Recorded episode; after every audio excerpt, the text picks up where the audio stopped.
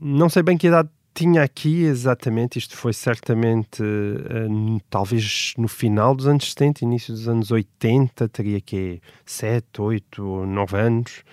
Um, estou com uma cadela que eu gostava muito, que era a Pucci, e estou na quinta do meu avô. E a quinta do meu avô, que ficava a meia dúzia de quilómetros de Porto Alegre, foi o sítio onde eu passava as férias grandes, que é aquela entidade mítica hum.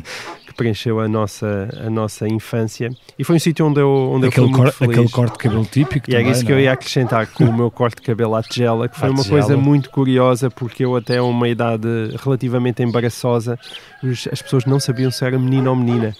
Porque com este cabelo à tigela eu tinha uma cara muito redondinha e eu, eu diria se calhar até ter se calhar 6 anos ou 5, 6 anos as pessoas, mas ele é menino ou é menina? E eu lembro muito bem disso. Uh, mas sim, o clássico, o clássico cabelinho à tigela. E aqui, nesta, nesta tua quinta, passavas os, alguns dos teus dias mais importantes? Sim, passava as minhas recordações de infância mais fortes. E se me perguntaram o que é que foi a tua infância, eu, eu diria foi foi a quinta foi a quinta do, do meu avô, a quinta dos meus avós. Os meus pais trabalhavam, o meu irmão, eu tenho um irmão mais velho, mas era quatro anos e meio mais velho do que eu. E portanto eu passava os verões sozinho a inventar brincadeiras e isso foi muito importante para mim. Acho que marcou muito a, a minha personalidade. João Miguel Tavares nasceu em Porto Alegre em setembro de 1973. É cronista e comentador político, é pai de quatro filhos, um povoador, como já lhe chamou recentemente Ricardo Araújo Pereira, colunista de direita, nega pertencer à tribo da direita liberal, aliás, confessou já ter votado em António Costa e Fernando Medina. Mais do que a polémica, prefere o debate, sem amarras nem paninhos quentes, porque para ele o respeitinho não é bonito. Eu sou o Bernardo Ferrão, nasci no Porto em 1976 e este é o Geração 70, um podcast com os protagonistas de hoje que nasceram naquela década e como as suas vidas foram sendo moldadas por um país que tanto prometeu. Sejam bem-vindos.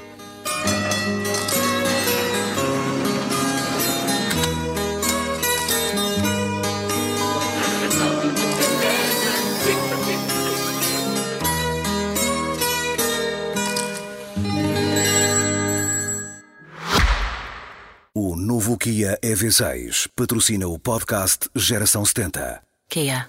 Movement that inspires. João Miguel, falavas há pouco da, da quinta dos teus avós em Porto Alegre, tu viveste uh, no interior do país uhum. até aos 18 anos. Sim, o clássico. Mais coisa, menos coisa. O clássico. Uh, essa, essa tua vida eh, em Porto Alegre uh, era como? os teus pais eram funcionários públicos, uhum. salvo erro? Sim, exatamente. Como é, que, como é que descreverias hoje essa vida? Era um interior muito diferente ou achas que, que as coisas não estão assim tão diferentes? A cidade de Porto Alegre uh, se mudou para alguma coisa, na verdade, foi um, para, para ficar mais despovoada do que era na altura em que eu estava a crescer. Era era uma cidade que era mais dinâmica nos anos 80, porque ainda tinha algumas fábricas, tinha a fábrica da Robinson, que era uma fábrica de, de cortiça, tinha lanifícios ainda, ainda, e na verdade Porto Alegre perdeu um bocadinho o comboio, porque essas fábricas começaram a fechar antes dos produtos e desse lado da manufatura portuguesa ter voltado a ficar na moda. Hoje em dia a cidade é, é, é, enfim, é o distrito é o distrito que elege menos deputados em, em Portugal, portanto só elege dois deputados e é uma, é uma cidade que hoje em dia está um bocadinho a re, tentar recuperar algum gás que teve historicamente ao longo do século XX.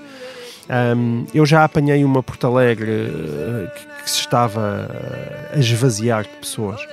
Um, mas tive uma vida eh, normal daquilo que era uma classe média em Porto Alegre. Os meus pais, como tu disseste, eram funcionários públicos. Trabalhavam onde, exatamente? A minha mãe trabalhava na, na, na, naquilo. Havia a repartição de finanças e havia a tesouraria. O meu pai era tesoureiro, a minha mãe trabalhava na parte também do, dos impostos. Uh, e portanto tínhamos uma boa vida de, de classe média normal, ou seja, aquele percurso tradicional.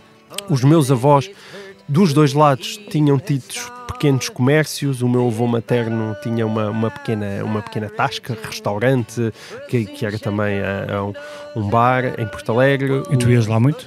Uh, sim, ia. Embora eu ainda era muito novo e, portanto, eles e depois, a, a, partir de uma certa altura, eles uh, decidiram parar com, com esse negócio e trespassaram Uh, essa chamava-se adega Romualdo, trespassaram é porque o nome do meu avô e depois o nome do meu irmão é Romualdo.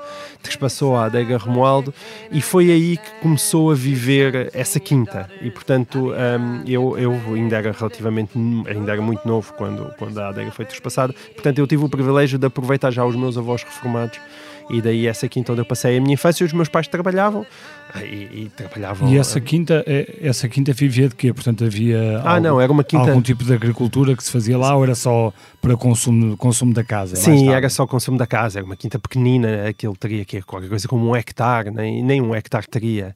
Era uma quinta de lazer e claro, mas naquela altura todas as pessoas sabiam uh, plantar batatas e cebolas e ainda, ainda E depois distribuía-se distribuía o, o que havia pela, exatamente, pela algum, família. alguma uva e oliveiras e portanto fazia-se esse processo uh, que é ainda habitual uh, em Porto Alegre, que é uma cidade pequena e com o campo ali muito, muito à mão. Portanto, os teus pais, no fundo, eram eram funcionários do Estado. Uhum. Uh, o Estado foi fundamental na, na vida da tua família nesse aspecto. Sim, e na minha. vos garantiu essa, essa sobrevivência. Uh, mas há, há, curiosamente uma ironia, porque tu falas muitas vezes da excessiva dependência do país uh, desse Estado. Uhum mas nesses casos não é importante esse, esse papel do Estado? Ah, não, sem dúvida, mas eu, eu, eu sempre esclareci que eu sou totalmente filho desse Estado, não só porque os meus pais eram funcionários públicos, como eu andei sempre em escolas públicas, na, a, a Mousinho da Silveira, sobretudo, foi, foi a, a escola onde eu fiz o, o, ensino secundário, foi muito importante para mim, até numa altura da minha vida em que eu já tinha entrado para a faculdade e depois voltei para trás para entrar em Ciências da Comunicação. Um, e, portanto, essa escola é uma escola muito marcante para mim e, e, e também uh, o, os hospitais públicos, e, e portanto, era, era essa rede de segurança Grenze é uma rede que eu acho que é absolutamente fundamental. Existe muito aquela ideia de que alguém que se declara como de direita, embora a questão da direita Sim. valeria um Alguém que é de direita é a partida contra o Estado. Sim, é a partida contra o Estado, me parece uma visão bastante infantil das coisas. É evidente que nós não podemos ter um Estado com uma dimensão desmesurada, eh, porque, enfim, eh, é a atividade privada que cria eh, riqueza nesse aspecto mais direto. agora, o papel do Estado é absolutamente fundamental. Isso nunca foi negado. Tu queres é um Estado melhor, não é? Ou seja, é mais curto, sim, mas também mais eficiente e sem dúvida as melhores escolas, não é?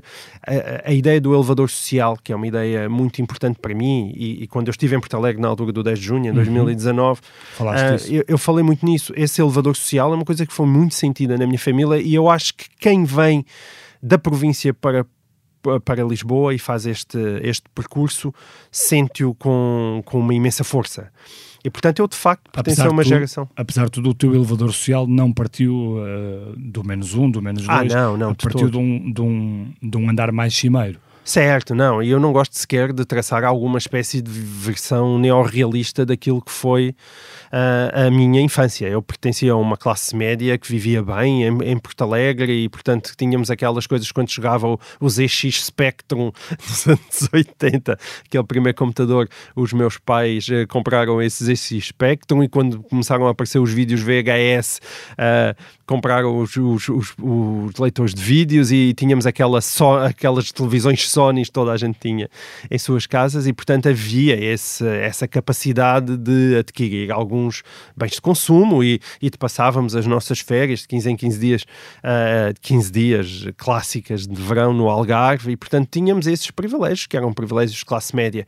É evidente que aquilo que eu sinto muito quando eu depois faço a transição para Lisboa é aquilo que é a elite lisboeta, não é? Uhum. E aí, aí sim, uh, eu, eu sou muito crítico uh, dessa elite e gosto muito de embirrar com ela. Já vamos lá. Acho que faz, já, faz falta. Já vamos a essa elite lisboeta, sim. porque tu trazes, um, trazes uma fotografia que também é muito curiosa, que é esta que, uh, onde estás sentado num sofá, um sofá bastante folclórico na sua...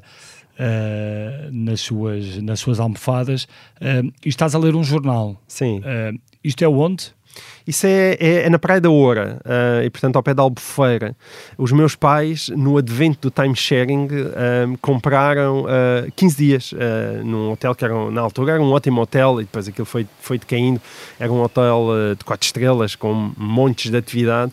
E o time-sharing, o, o time julgo que todos os nossos ouvintes saberão o que era, comprava-se um, um, espaço de tempo, não é? Exatamente, em comprava determinado hotel. Exatamente, e portanto, durante, no nosso caso era a última semana de agosto e a primeira semana de setembro, todos os anos, aqueles 15 dias daquele apartamento eram nossos, e portanto as outras semanas eram de outras pessoas, mas naqueles 15 dias aquele apartamento era nosso, e era um apartamento dentro de um hotel com muita atividade, uma ótima piscina, e pronto, e tínhamos lá também a Praia da Oura, onde eu passei os verões todos, mas eu nunca fui um homem um homem de, de, de praia. praia nunca gostei muito, gosto muito mais, por isso é que eu falo tanto da Quinta, porque as, as minhas memórias realmente são memórias mais de, de Alentejo do que propriamente esses, esses verões na praia. Até porque eu sempre fui muito tímido e muito recatado, portanto, não gostava propriamente daquela vida noturna, que é o que geralmente se aproveita. Portanto, o Algarve, o Algarve para ti era uma espécie de sacrifício? Uh, não diria sacrifício, mas uh, não era especialmente entusiasmante. E aquilo que eu gostava, como todos os miúdos introvertidos que tinham pouco sucesso entre as miúdas, como era o meu caso, é, eu gostava de ler. E, e, o ler o jornal era uma, foi uma coisa muito importante para mim, porque eu pertenço a, a, uma, a uma família em que a nossa educação, os meus pais já reconheciam a importância de, da formação dos filhos e, portanto, o grande objetivo da minha família era que os filhos, que eu, que o meu irmão, chegássemos à universidade e para isso tinha-se consciência que era preciso ler, informar, as pessoas cultivarem-se.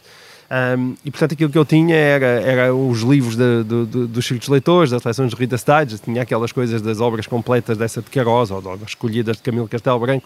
Um, e, e, além disso, a minha formação e, e, a, minha formação, a minha formação mais lata é aquilo que não aprendes na escola, não é? Portanto, aquilo que é fora da escola, os livros que li, as coisas que eu aprendia, eram também muito direcionadas através de jornais. E aí Sim. os jornais tiveram uma importância absolutamente fundamental para mim.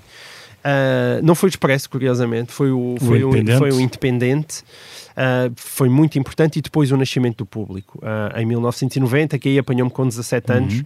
e aí uh, pela primeira vez comecei a, a, comprar um diário e a colecionar um diário e isso de facto foi muito importante. Esses jornais, eles mudaram a minha vida. Eu, cheguei, eu, eu primeiro quando entrei para a faculdade, entrei para a Engenharia Química no técnico, uhum. tive lá dois anos e meio, depois voltei para trás, para a mãozinha da Silveira, fiz outra vez as provas para entrar em Ciências da Comunicação e foi por aí que encarrilei pelo jornalismo. Mas esta leitura de jornais é uma coisa que me acompanha desde desde muito cedo. Comecei a ler a bola, hoje, que era o que os meus pais liam. E hoje, e hoje consegues incutir esse, esses hábitos, por exemplo, aos teus quatro filhos? Eu não sou dado a proselitismos dessa, desse nível. Ou seja, eu. Mas é, é, é uma casa... essa educação que os teus pais te deram, essa importância para a leitura, uh, tu consegues passá-la para os teus filhos ou achas que já não. Uh, nestas gerações mais novas já não há essa, essa vontade, ou pelo menos essa, essa apetência. O que os meus pais me deram não foi tanto apontarem os dedos e dizer lê isto, lê aquilo ou lê, ou lê aquilo outro, não é isso. O que eles, o que eles uh, sempre mostraram disponibilidade foi eu gostava de ter este livro e fazia-se um esforço para comprar. Ou eu gostava de passar a ler estes jornais. O meu, o meu pai gostava de futebol, lia-se a bola, ainda quando a bola era, só saía três vezes por semana, e portanto eu ia lendo a bola. A partir do momento que começou a ser o independente, ou, ou depois mais tarde do público, eu pedia: olha, eu gostava de começar a ler este jornal todos os dias eles tinham essa disponibilidade, mas era a disponibilidade para isso. Em relação aos meus filhos, os meus filhos leem, e claro, como qualquer pai, nós às vezes chateamos mais e menos, como todos os pais, vivemos todos muito angustiados com a relação deles com os telemóveis e com os ecrãs, mas eu não sou dado a esse tipo proselitismo. Eles vivem numa casa cheia de jornais e cheia de livros e veem o pai e a mãe a ler. Um, e portanto, se eles quiserem, vão lá. Se não quiserem, não são os livros que salvam as pessoas e que salvam o mundo. Não é? As pessoas podem ser extraordinários leitores e serem umas grandes bestas, uhum. como podem nunca ter lido um livro e serem pessoas encantadoras. Há vários e, casos. Sim, há muitos casos. E para mim é mais leitores. importante ser encantador do que, do que. Eu prefiro um, um, um analfabeto encantador do que uma pessoa extremamente culta que é um idiota. E portanto eu estou mais preocupado a que eles sejam miúdos encantadores quando crescerem todos encantadores do que tenham que ser miúdos extremamente cultos. Embora eu acho o que os livros dão a quem gosta deles, como é o meu caso, é dão-te felicidade, dão-te dão-te prazer dão-te prazer. Portanto, eles têm que chegar aos livros pelo prazer, não, é, não sou eu empurrá-los pela. Vais ao Alentejo com eles muitas vezes ainda? Sim, vou, vou. Felizmente os meus pais são, estão os dois vivos e no verão, sobretudo no verão, eles têm uma quintazinha, lá está. Hoje em dia, sem eles têm a sua própria quinta, já não é a mesma, mas é uma outra quinta onde também tem. Eu, na, na minha quintatinha tinha um tanque onde aprendi a nadar e onde convivia com sapos. Hoje em dia já não há tanques, mas há, há uma pequena piscina onde eles também uh, dão uns mergulhos no verão e têm essa ligação muito muito profundo ao Alentejo. A minha mulher é de Castelo Branco. E consegues que eles uh, apreciem o Alentejo ou, ah, ou, ou estão permanentemente ligados? É, é, tu, tu, falavas há pouco da questão dos telemóveis uhum. e dessa e desse dilema complexo que eu, também, que eu também atravesso em casa, tenho duas filhas. Uh, como, é que, como é que tu geres isso? Eles estão sempre ligados como nós estamos sempre ligados. Quer dizer, eu às vezes, há, há um lado às vezes que pode ser um pouco embaraçoso. São as idades, não é? Sim, o problema são as idades. Eu, neste momento, tenho filhos com uma latitude significativa. A mais velha tem 19 anos e já está na universidade. A mais pequena tem, está a caminho dos 11, tem 10, portanto, tenho entre 10 e 19. Tenho 10, depois tenho ali 15, tenho 17, tenho 19. E, portanto, têm relações diferentes com, com os telemóveis, mas a verdade é que se nós adultos estivéssemos também a olhar para aquilo que é o nosso tempo de ecrã, não sei se é muito diferente que o tempo de ecrã deles. E, portanto, essa educação pelo exemplo às vezes é, é muito difícil. Quando era no nosso tempo, quando éramos novos, eu também ficava viciado, mas era no jogo de computador, nos jogos, quando já, já lá vai esse tempo, não é? Sim uh, já não são jogos, é, um, é tudo um, um, objeto de socialização em que é extremamente difícil retirar-lhes porque é através dali que e eles um objeto comunicam com os e amigos. um objeto de comparação permanente com os outros que também levanta várias questões. Sim, claro, isso sim, e a questão da imagem, tudo isso, sim. enfim, é uma deixa-me, de, deixa Não tivemos deixa passar por isso, de facto, exato, nos anos 70. Deixa-me aproveitar para, para te perguntar uh, sobre esse regresso ao Alentejo que fazes com os teus filhos, um, e, e, há pouco dizias-me que a grande diferença que notas é um esvaziamento de Porto Alegre. Uh, não sei se uh, o que é que representa para ti esse, esse esvaziamento, a aposta que Portugal tem feito no interior do país. Uh, achas que há claramente aqui um, um, um problema grave ah, que já se está a sentir e que, que a prazo será muito maior?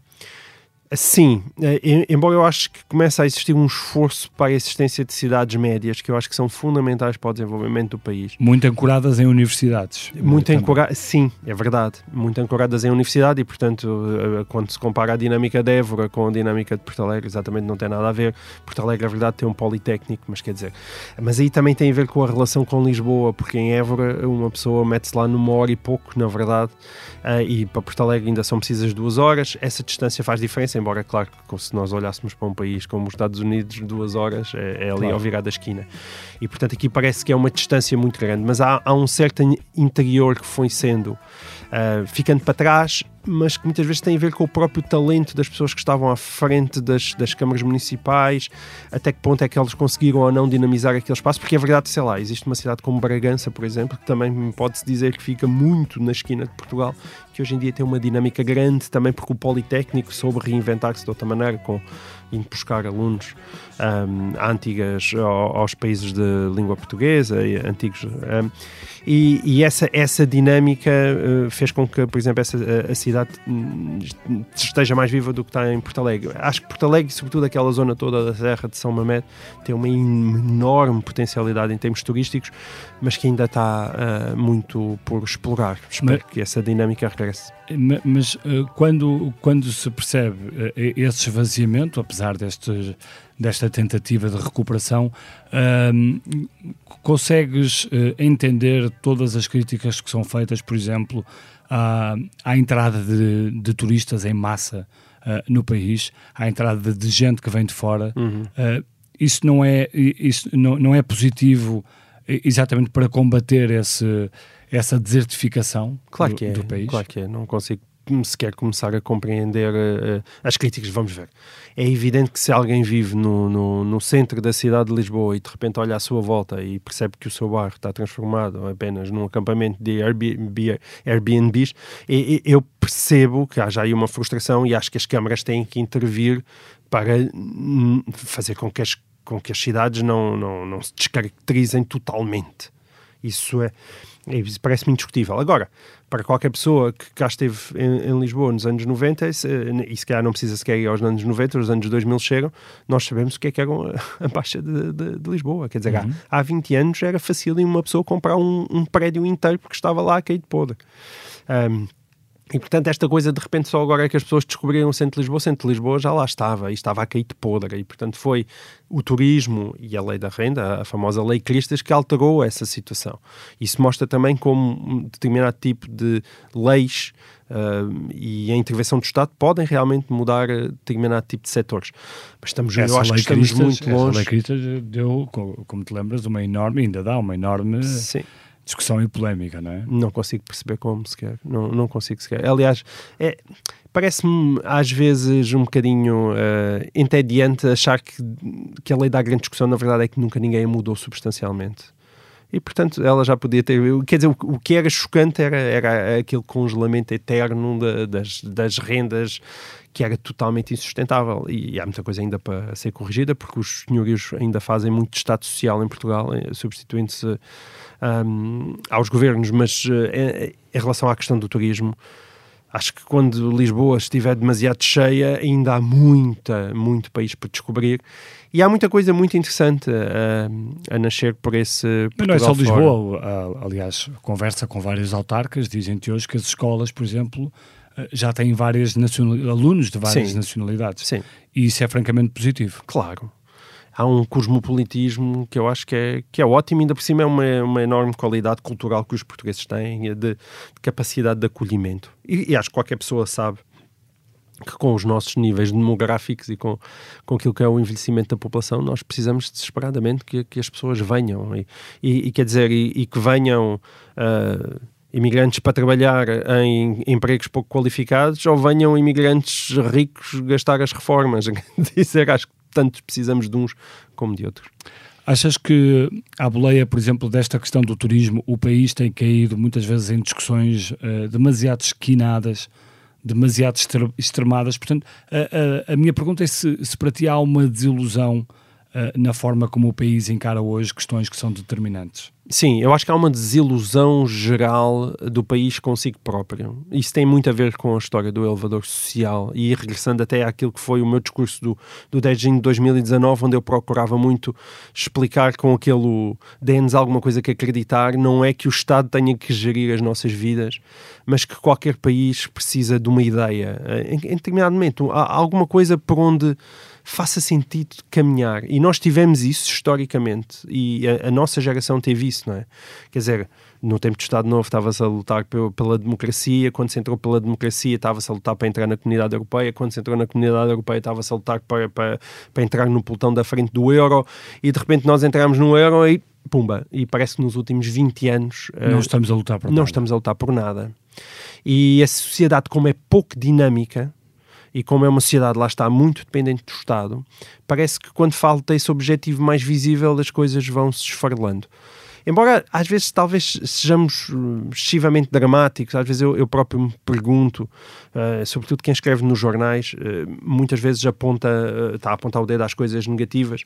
Eu é verdade que depois tenho uma empresa chamada 510 onde me entretenho a fazer revistas e a mostrar as coisas incríveis que o país tem. Portanto, eu tenho esses dois lados, tenho um lado hum. lunar e um lado solar. O lado lunar é o mais conhecido porque é, é aquele que aparece nos jornais e na comunicação social, mas eu tenho um outro lado solar em que ando a mostrar e que me esforço mesmo por mostrar as coisas incríveis que aparecem na, uh, no país. E há de facto uma dinâmica que aparece, há um bom gosto diferente. Não é? é que pena se nós hoje em dia ainda tivéssemos o Algarve intocado e outras coisas. Mas pessoas... isso é porquê? Porque há um país que se desligou desta bolha de mal dizer, de política que não se entende, sem objetivos, e começou a fazer o seu caminho. Por história... exemplo, isso nota-se nos empresários que exportam cada vez mais, uh, que, que, estão menos dependentes do poder central. Uh, é isso que está a acontecer? Eu acho que sim, acho que nas costas do Estado há coisas a acontecer que têm a ver com as próprias qualificações, que tanto se falam, o facto de termos cada vez gente mais licenciada, o facto de um, o ser. O, é, é, é, é, curioso porque Portugal foi durante muito tempo um país de, de, de, empreendedores, não é? E de pequenos comerciantes. Aliás, eu falava disso em relação aos meus avós. A, a, minha família é um exemplo disso. Quer dizer, eu tenho, tive avós que eram pequenos comerciantes e tive pais que foram funcionários públicos. E portanto, até essa, essa passagem é comum ao próprio país. Eu acho que se calhar o país precisa de voltar aos, aos pequenos comerciantes, não é? E não só aos pequenos, também precisamos uhum. ter grandes, grandes empresários. Um, mas essa, o perceber-se que se está constantemente debaixo da dependência do Estado é um problema. Mesmo a questão da saúde, quando começa a falar, a necessidade que as pessoas têm de comprar seguros privados, a, a, a, necessidade que as pessoas sentem de colocar os filhos em escolas privadas. Isso significa que começa a haver um mundo para além do Estado pelas necessidades dos próprios pais, porque o Estado não está a fornecer serviços com a qualidade que as pessoas esperam. O problema é? é? que a mão pesada do Estado está sempre lá em cima. a mão exemplo, pesada do Estado ao nível dos impostos. Ao nível dos impostos, exatamente. Exatamente. É isso. por isso que eu gostava de ter um Estado mais pequenino. Hum. E o Estado, o problema, as pessoas depois analisam os níveis de fiscalidade na Europa. Dos, questão... impostos, dos impostos e não só, porque depois o mesmo Estado uh, que uh, põe muitos impostos em cima também distribui vários apoios e, portanto, isso garante, de certa forma, uma rede de dependência. Um, sim, uma. É. E isso, isso é um problema, uh, um problema que se está a aprofundar em tua, em tua opinião? Sim, é um problema que se está a aprofundar. Quer dizer, quando eu, quando eu olho até para a própria hegemonia do Partido Socialista hoje em dia, um, eu acho que isso é uma das boas explicações, ou seja, o número de portugueses com alguma espécie de dependência do Estado, seja reformados, pessoas que recebem os subsídios dos rendimentos mínimos, seja uh, funcionários públicos, é, é, uma rede gigantesca de, de, demasiados milhões de pessoas, não é?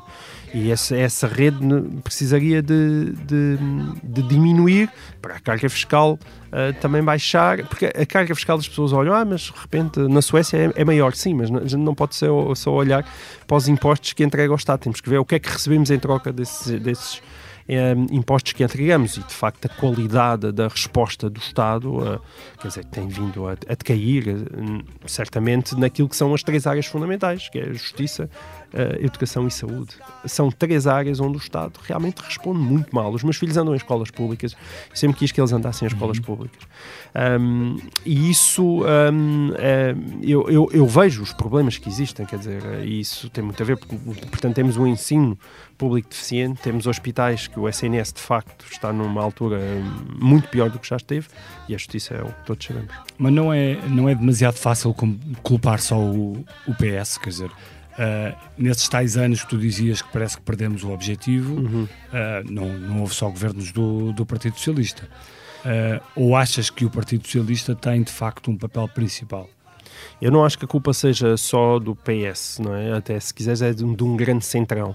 Mas na verdade praticamente só houve governos do Partido Socialista, hum. porque as interrupções, o, o caso do Durão Barroso, Sim. Barra Santana Lopes e o de Passos Coelho, Quer dizer, Passos são... Coelho foi a Troika? Sim, foi a Troika. Quer dizer, não, não se pode dizer que quer dizer, foi, ainda foi implementar um programa que, em boa medida, que as pessoas esquecem, foi assinado por José Sócrates. Não é? um, e, portanto, eu acho que não conta, embora sou muito crítico do, P, do PSD, até porque o PSD uh, sofre da erosão própria de quem está demasiado tempo afastado do poder, que é a, a própria qualidade dos seus líderes vai decaindo e dos seus quadros vai decaindo. Isso tem a ver com até um próprio ramo-ramo democrático, que não é necessariamente negativo. Eu acho que as melhores pessoas do país aparecem nas alturas que eu chamo as alturas de urgência, quando há alguma coisa muito dramática que está em causa. É por isso que nós tínhamos a sensação, depois do 25 de Abril, as melhores cabeças do país estavam no governo estavam na Assembleia da República. Desapareceram esses grandes líderes com grandes causas para o país? Desapareceram muitas dessas pessoas porque hoje em dia preferem estar em escritórios de advogados e em grandes empresas. Porquê? É porque não há nada de absolutamente fundamental que esteja em causa. Acho que se de repente alguma coisa de absolutamente fundamental estiver em causa, essas pessoas reaparecem, não é? Como, sei lá, olha, na Ucrânia. Se calhar hoje em dia as melhores cabeças da Ucrânia estão envolvidas na luta pela libertação da Ucrânia, não é? Um, mas nós também não queríamos propriamente esse, que, que, um acontecimento tão dramático e traumático apareça. Mas é de facto quando aparecem esses, esses, esses, essas alturas de decisão histórica em que os melhores de cada sociedade sentem necessidade de se agregar à volta dessa causa. E isso não acontece neste momento. Apesar de tudo, uh, li num, num texto teu, dos vários, uh, que tu consideravas que Marcelo Rebelo de Sousa e António Costa eram dos políticos mais bem preparados uhum. nesta, nesta, nesta fase do país. Uh, mas achas que não têm conseguido fazer uma boa entrega? Acho que não, porque eles são excelentes políticos, mas lá está, não acreditam em nada de substancial. São são pessoas. Vamos ver. O, o, que eu estou a dizer, isto, isto é para uma longa conversa. Não, não, o acreditar demasiado uh, numa coisa pode ser muito complicado, não é? Porque a partir daí também se cai, pode cair no fanatismo, naquelas pessoas que têm uma grande visão, quer dizer, o Stalin e o Hitler acreditavam com muita intensidade numa coisa, e não é isso que a gente quer. Eu às vezes, quando, quando tem, temos mais tempo para conversar sobre política, eu tento explicar às pessoas que eu, na verdade, não sou de direita. Eu apenas, porque eu acho que direita e esquerda estão dependentes de um espaço e de um tempo. Ou seja, tu tens primeiro de definir em que país é que estás e em que momento histórico é que estás para dizer se és de direita ou de esquerda. Uhum. Porque eu sou essencialmente, na minha opinião, sou um centrista radical. E um centrista radical é alguém que quer uh, políticas moderadas, mas que quer que elas aconteçam com grande intensidade. Ou seja, quando alguma coisa está mal, se faça um genuíno esforço para mudar as coisas. E é esse esforço que eu acho que não existe, porque Portanto, eu acho que tanto um Marcelo como António radical Costa muito são... frustrado.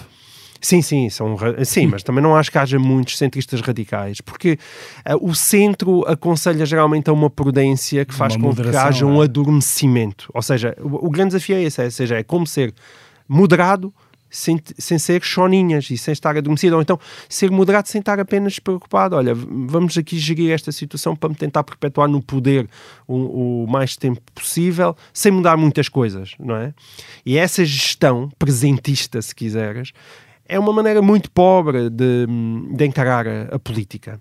E acho que tem feito mal ao país, sobretudo quando o país perdeu as tais cenouras que faziam com que as pessoas andassem a correr atrás delas. A partir do momento que tu perdeste a cenoura, e para mim a última cenoura foi a do euro, tu, tu, tu deslaçaste. E hoje em dia é curioso, eh, mesmo quando tu olhas para José Sócrates, que eu sou um, um grande crítico, mas Sócrates ainda acreditava em alguma coisa. E, ele, e ele, quando acreditava nas coisas, ia genuinamente atrás delas e fez, fez muita coisa, não é? Aliás, foi considerado no primeiro mandato um reformador até por Cavaco Silva. Com certeza, e a direita estava apaixonadíssima por ele, não é? Um, e, e António Costa, que tem um talento que político que eu acho que é maior do que o Sócrates, o que tem é isso. Ele não, eu nem sequer acho que seja apenas uma espécie de cinismo da maneira de encarar a política. Ele não acredita genuinamente na, num Portugal reformista porque acha que as pessoas não, não aceitam isso, não querem isso. E, portanto, acredita se calhar em pequenas mudanças incrementais. É simplesmente um pragmático, em tua opinião? Ah, António Costa é um pragmático, claramente é um pragmático. Sim, sim, sim. Mas isso, eh, Bernardo, tu, tu fazes política e, e, fizeste política mais do que eu. E acho, e acho que qualquer pessoa que faz política, na verdade, quando tu desligas as câmaras, colocas Luís Montenegro a falar com António Costa, não sei o quê, e eles entendem-se todos sobre tudo o que é importante na verdade. Os desacordos é quando ligam as, as, as câmaras e quando, eh, dentro daquilo que é o jogo político e democrático, eh, eles sentem necessidade de fingir que são muito diferentes uns mas dos isso, outros. Mas isso faz parte do jogo político cá e lá fora. Eh, faz, mas quando tu olhas para, lá, para a questão dos Toda extremos... a gente está a falar para os seus eleitorados, não é? Sim, mas quando hoje em dia te preocupas muito com os extremos, seja os extremos da, da esquerda hoje em dia, sobretudo os extremos da direita, esses extremos não, não surgem por acaso. Eles surgem quando, quando o milieu, o centro, Sim. começa a entediar. Não é, não é, podem ser só apodrecer, pode ser entediar. E que, que pode entediar até por razões tão complexas como olha, felizmente nunca tivemos mais uma guerra mundial, felizmente vivemos em paz há 80 anos, e se calhar é porque vivemos em paz há 80 anos e nada fundamental se joga, que isto o pessoal eh, cai no tal ram-ram. Por falar nas extremas e, e, e, porque as tuas posições, nomeadamente sobre a extrema-direita, o Chega, uhum. uh, foram, foram polémicas e, e, deram muito que falar. Uh, portanto, a, a, ver, a, ver, se eu percebo qual é que é a tua posição. Portanto, tu achas que, uh, da mesma forma que o PS fez acordos à esquerda, via de algum problema que o PSD fizesse acordos também à direita? Não, repare, eu problemas vejo, mas também vejo problemas quando o PS se, se juntou ao Bloco e ao PCP. A questão não está em ver problemas, ou qual é que é a melhor solução. Claro que a melhor solução nunca será o PSD juntar-se a André Ventura e ao Chega. O Chega não tem nada para oferecer. Apesar de, tudo, ninguém... agenda, a, apesar de tudo, o programa e a agenda do PS e os princípios que gerem uh, o PS uh, sobrepuseram-se a, a, todos os pontos mais uh, críticos do Bloco de Esquerda e do PCP. Claro. Nomeadamente contra a NATO, contra a União Europeia, etc. Certo. e porque é que, porque da é mesma que... forma, uh, a pergunta é essa, o PSD faria valer também uh, a sua moderação e a sua agenda nacional Exatamente. Face, face ao Chega. Exatamente. Da mesma maneira que o PS uh, uh, aceitou um acordo com o PS e o PCP, deixando de fora as questões da NATO e, e que evidentemente, ou da União Europeia, que evidentemente nunca estariam em, em, discussão. Quer dizer, ninguém acredita que se um dia o PSD fizer algum acordo com o Chega, vai existir confinamento de ciganos em Portugal. Quer dizer, é seria. Mas o problema, é, o problema é se um partido como o PSD pode aceitar fazer acordos com um partido que declaradamente disse isso. Uh, não só contra os ciganos, também com uh, relativamente a, a, muitas outras questões que tocam em, em, em valores humanos fundamentais. Sim, mas uh, o problema aí é que tu, em democracia, tu não escolhes propriamente esta ideia de que em democracia tu escolhes em cada momento as pessoas a quem te queres aliar é uma questão que parece muito bonita formulada desta maneira, mas é essencialmente ingênua. Porque é evidente que se o PSD um dia precisar dos votos do Chega para chegar ao poder, e se o Chega quiser lá ir, o Chega vai arranjar maneira de se moderar e o PSD vai arranjar maneira de encontrar uma fórmula de. Porque aí a matemática eleitoral vai sobrepor a isso. Claro que se chegasse um dia em que tu perceberias que afinal o Chega era realmente o ovo da serpente, que é aquela expressão que se ouve, uhum. e na verdade o que André Ventura queria mesmo era instalar uma ditadura em Portugal. Mas aí vão-me desculpar. André Ventura diz as coisas mais bárbaras, mas ainda ontem dia o Mendonça Mendes acusou de ser não, o Chega de ser um partido não democrático. Na verdade, isso é falso porque eu até hoje, que eu saiba, nunca vi o Chega pôr em causa a democracia portuguesa. A dizer, ou seja, Sim, o que é que se viu um, regime, um partido não, não é? democrático? Põe, põe Sim, põe, põe, põe em causa o, regime. E o regime, o regime é... é democrático, não é? Não, mas está bem, mas espera aí, uma, mas uma coisa é dizer que és uma Constituição nova, Sim. outra coisa é dizer que és um regime que não uma democracia. Está bem, mas é um partido, mas é um partido que queria acabar isso. com o Serviço Nacional de Saúde, queria acabar mas, com, com, com, mas, com a educação pública, queria acabar Isso com... era de antes, não é? Isso era na primeira Sim, versão. Na primeira Agora, versão hoje em dia, já é super estatista e nem sequer quer a privatização da TAP. O Chega não é nada e pode ser tudo. É muito difícil saber o que é que o Chega é. Mas, quer dizer, mas isso não é o ponto, o ponto fundamental das regras de uma democracia, é que o Chega, ainda que quisesse hoje em dia acabar com, com, com, o Sistema Nacional de Saúde, tinha direito a defender o, o, fim do Sistema Nacional de Saúde, tem direito a dizer que é uma nova Constituição, tem direito a dizer que é um novo regime, tem direito. O bom da democracia é que os deploráveis, para utilizar a expressão de Hillary Clinton, podem ser colocados dentro do jogo, dentro daquilo que são as regras uhum. constitucionais. A partir do momento que o Tribunal diz este, este partido está de acordo com a Constituição, a partir daí ele entra no jogo democrático. E, e mais do que isso, a melhor maneira de desfazer os extremos, muitas vezes é dizer queres, queres ter um saborzinho do poder, anda para aqui numa coligação que a gente já viu o que é que tu vales. E depois acontece e percebe-se o que valeu o Podemos em Espanha. Como Provavelmente vai... era uma coligação que não duraria muito tempo. Não só não duraria, como a melhor maneira de criar frustração entre o seu eleitorado é meter as mãos na massa. Deixem o Chega chegar lá para mostrar o que é que vale André Ventura. Essa ideia de que aí vem um, quê? um novo Salazar. Não, não vem um novo Salazar. Não há em democracia muitas vezes um, opções perfeitas. Nós estamos a escolher entre males menores.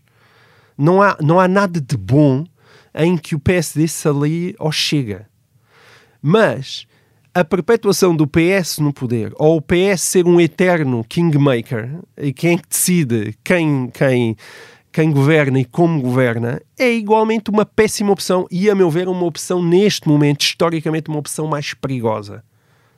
E é por isso que eu digo, e aliás, eu acho que é até uma conversa relativamente ingênua, porque eu acho mesmo que no dia em que o PSD precisar do Chega, a partir do momento, se o Chega chegar realmente àqueles 15%, como eles uhum. ambicionam, uhum. nenhum partido com 15% ficará eternamente fora de um Parlamento, se não quiser. Não, não, não vai ficar. Deixa-me deixa voltar à tua Porto Alegre natal. Uh, e de certa forma ao Alentejo, alargando, alargando aqui o âmbito da, da pergunta, tu, tu entendes porque é que há hum, tanta gente no Alentejo que começou a votar Chega? Ah, sim, porque é, é, uma, é diretamente proporcional à frustração das pessoas. Quer dizer, há de haver aquelas questões um locais. PCP, é? Sim, há questões locais mesmo, não têm mais votos, têm mesmo a ver com a comunidade cigana e com a velha integração na comunidade cigana, que em alguns sítios do Alentejo é, um, é uma questão especialmente problemática e que depois é extremamente difícil de discutir dentro daquilo que são os meios de comunicação social. Às vezes existe uma uma falta de capacidade para olhar para as questões em toda a sua complexidade. Isso agora vista também outra vez com esta história dos racismos e dos cartazes do Primeiro-Ministro. É uma, é uma discussão que me parece absurda. Hum, mas tirando esta questão muito localizada, com problemas com a comunidade cigana aqui e ali, um, tem a ver com a frustração das pessoas, ou seja, quanto mais abandonadas as pessoas se sentem, quanto mais distantes daquilo que é o poder central, mais votam no, nos extremos e em quem grita mais e em quem me parece irritar mais. Não é? Isso também se tem existido em todo lado. A tua juventude, uh, ou na tua juventude, qual é que era o convívio que tinhas com, com a política? Por exemplo, na relação com os teus pais? Uh, os meus pais, eu, a minha memória mais antiga política, na verdade, foi no dia em que Sá Carneiro morreu, em 1980. Lembro-me perfeitamente da notícia ter saído e o meu pai fechou-se na casa de banho uh, e vi que aquilo afetou muito profundamente. O meu pai sempre foi mais da área do PSD eu depois lembro-me até de ter participado, eh, aí era um jovem adolescente, naquelas, na altura faziam-se aquelas, aquelas uh, uh, os carros todos, não é? Sim, os comícios. As... Os comícios, não, mas os carros metiam-se todos na estrada e hum. faziam-se uns comboios gigantescos de carros a buzinar e tal. E ainda na altura do Freitas, portanto apoiava-se o Freitas do Amaral, felizmente, ainda bem que ele perdeu. um, e lembro-me disso, mas era o meu pai diria que estava do lado do PSD, o meu avô, que foi uma influência gigantesca na minha vida, era era, socialista e era um grande, grande admirador de Mário Soares. E, portanto, eu tinha o Bloco Central entre as pessoas que me eram mais próximas, mas a minha família, o meu pai e a minha mãe, sempre caíram mais para o lado da, da direita, direita PSD, nunca CDS.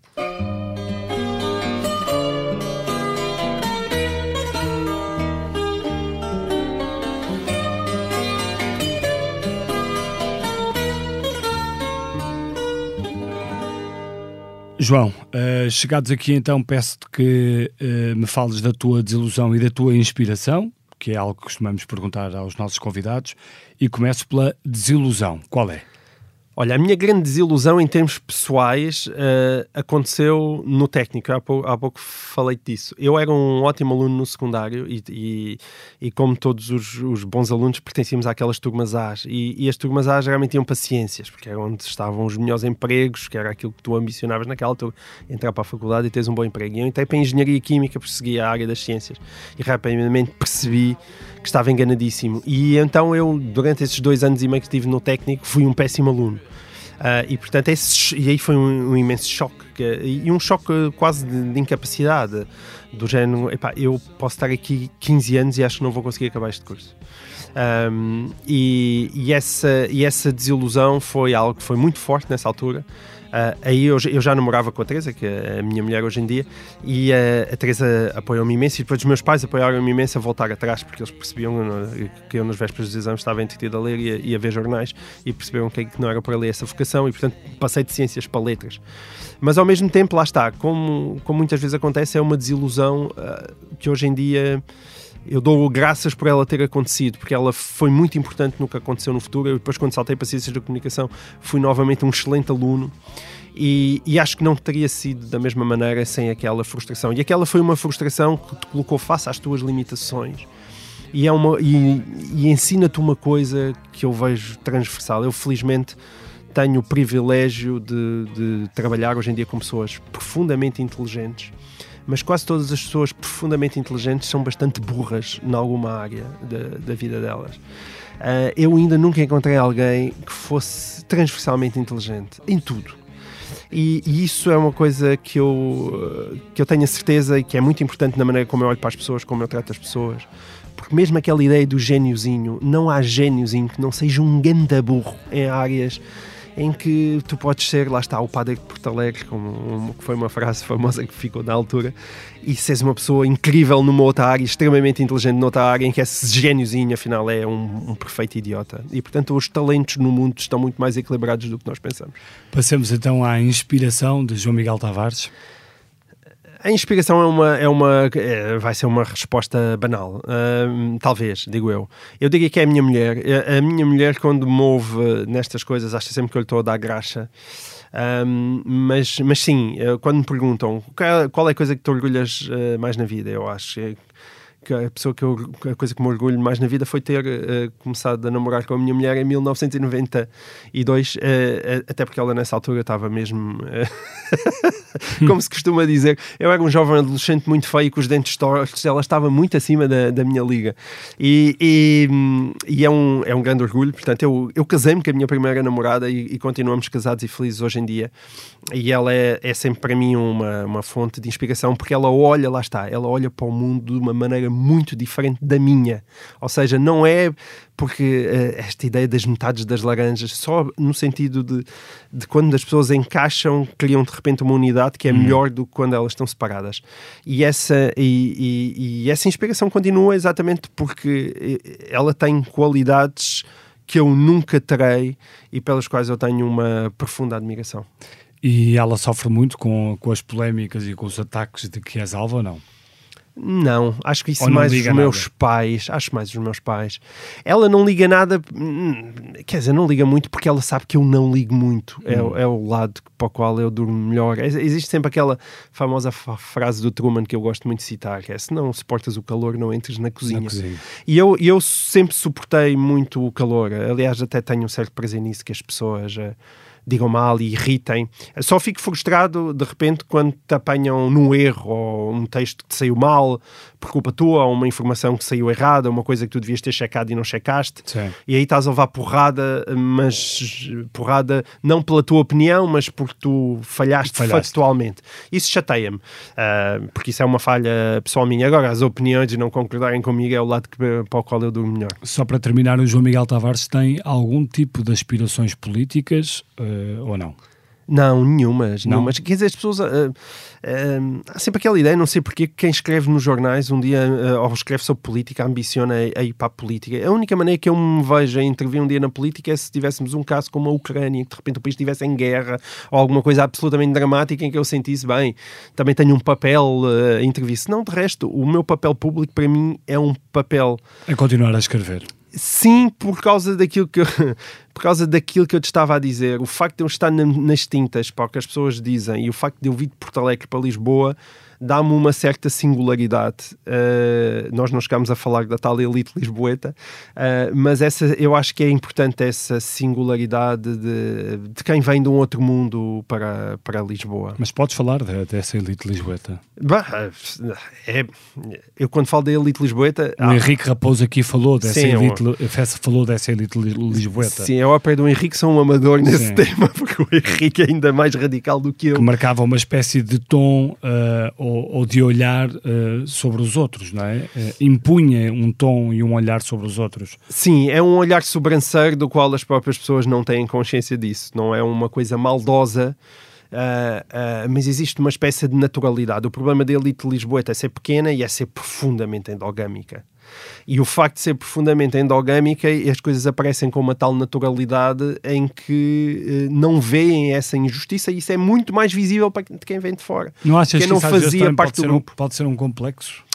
Uh, sim, podes chamar o que quiseres, podes dizer que é o complexo do cavaco, da, da meia eu, branca e da briga boca. Tu vieste do Porto, não eu, conta. Eu também venho do Porto. Não, não conta. Não, não conta. conta porquê? Não, não é a mesma coisa, apesar de tudo. É. O Porto teve, sim, acho que o Porto em relação a Lisboa já tem essa ideia, isso vê-se muito nomeadamente no mundo desportivo e da relação do claro, um, com, com um, o Benfica. Há um grande diferente, sempre houve entre Lisboa e Porto. É? Sempre houve, mas também sempre houve uma, uma elite muito ilustrada no Porto e ainda por cima uma elite mais liberal e mais empreendedora, a questão do, do os exportadores estão no Norte, aquela ideia de que o Norte produz o resto, e, o, o resto do país é gasta. é diferente. O resto do país é muito diferente e há de facto alguém que alguém dizia uma coisa que eu, que eu gostei muito de ouvir, que é Portugal já teve todos os regimes, já foi um, um reinado, já teve uma monarquia absoluta, teve uma monarquia constitucional e depois teve uma primeira república, a seguir veio uma ditadura, agora temos em democracia, já tivemos tudo. E tudo mudou, exceto uma coisa, o centralismo lisboeta. Esse mantém-se ao longo do tempo. E, e de facto é verdade. As pessoas muitas vezes só para acabar com uma boa provocação, as pessoas muitas vezes indignam-se muito, ai, o Estado Novo e tudo isso. Alguém um dia devia se entreter a escrever um livro, não para aquelas coisas horrorosas que existiam em ditadura, como a violência política e a PIDE e tal, que evidentemente isso hoje não, não claro. existe, felizmente mas tracem um paralelismo entre a democracia e o Estado Novo. Não andem a procurar as diferenças, mas procurem as semelhanças. E eu acho que as pessoas se iriam assustar para perceber que as semelhanças, se calhar, são tão profundas Uh, que nos deixaria realmente assustados se olhássemos para isso com mais atenção. E essa, e essa permanência é muitas vezes de uma elite muito fechada que não se abriu ao, ao país como deveria. As elites são fundamentais nos países, claro. note-se. O problema é das elites demasiado fechadas entre si que se servem demasiado em circuito fechado e se servem demasiado a si próprios. Partimos então para, para a música que escolheste, nem de propósito. Falamos de sultões, uh, que são também eles uma espécie de elite. Sim. Uh, Sultans of Swing, dos Dire Straits. Sim, os Dire Straits eram uma banda que eu ouvi muito na minha adolescência e eu sou também da passagem do vinil para para para o digital. Lá está, os meus pais, como viviam numa classe média que felizmente tinha algum poder de compra, quando chegou ali ao final dos anos 80, compraram um, um, leitor de CDs e o primeiro álbum que eu tive uh, foi o, o, Na verdade, o segundo, mas uh, só porque não consegui comprar logo, mas era o Alchemy do Dire Straits que eu tinha em vinil e depois ouvi muito em CD. Uh, que é um álbum ao vivo, e o Sultans of Swing era um clássico, tem um sol de guitarra que Espetacular. Os, todos, todos nós também gosto muito desta música. Todos conhecemos de cor. Uh, e sim, foi, foi uma música que eu ouvi muito, a partir de certa altura ouvi, deixei de ouvir, ainda pensei, se calhar aquilo era um pouco piroso. Mas hoje em dia, quando eu só outra vez, acho que aquilo tem um certo charme e ainda se aguenta bem à passagem do tempo. Sultans of Swing com o João Miguel Tavares. João Miguel, muito obrigado por teres vindo ao Geração 70. Este podcast teve a sonoplastia de João Martins e João Ribeiro, produção de Mariana Oca, fotografia de José Fernandes, edição vídeo de Ana Isabel Pinto e Carlos Pais grafismo de Paulo Alves e coordenação de Joana Beleza. Eu sou o Bernardo Ferrão, não perca o próximo episódio.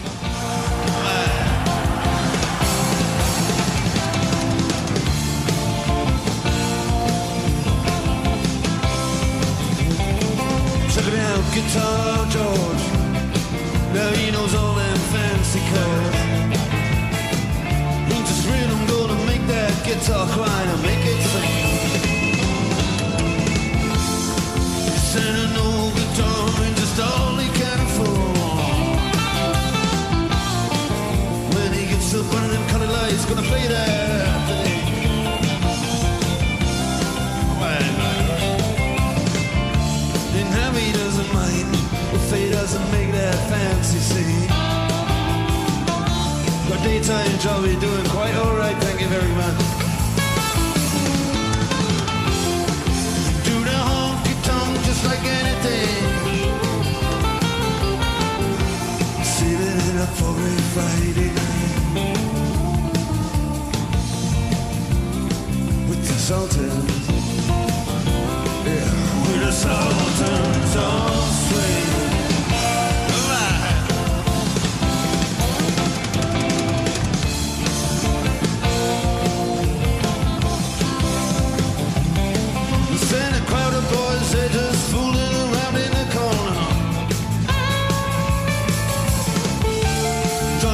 Their baggies in their best King's Road.